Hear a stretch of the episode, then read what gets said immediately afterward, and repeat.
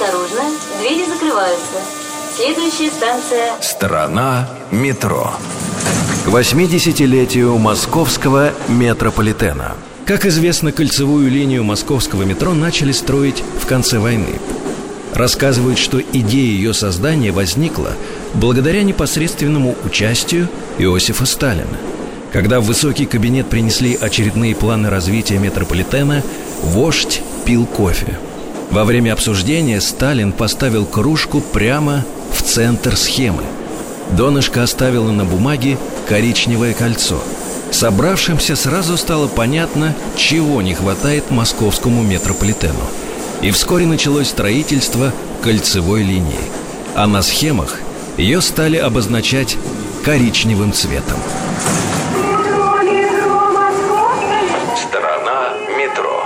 Что скрывается под землей? Полная версия по субботам с 6 вечера, а также в любое время на сайте Радио Маяк и в подкастах iTunes.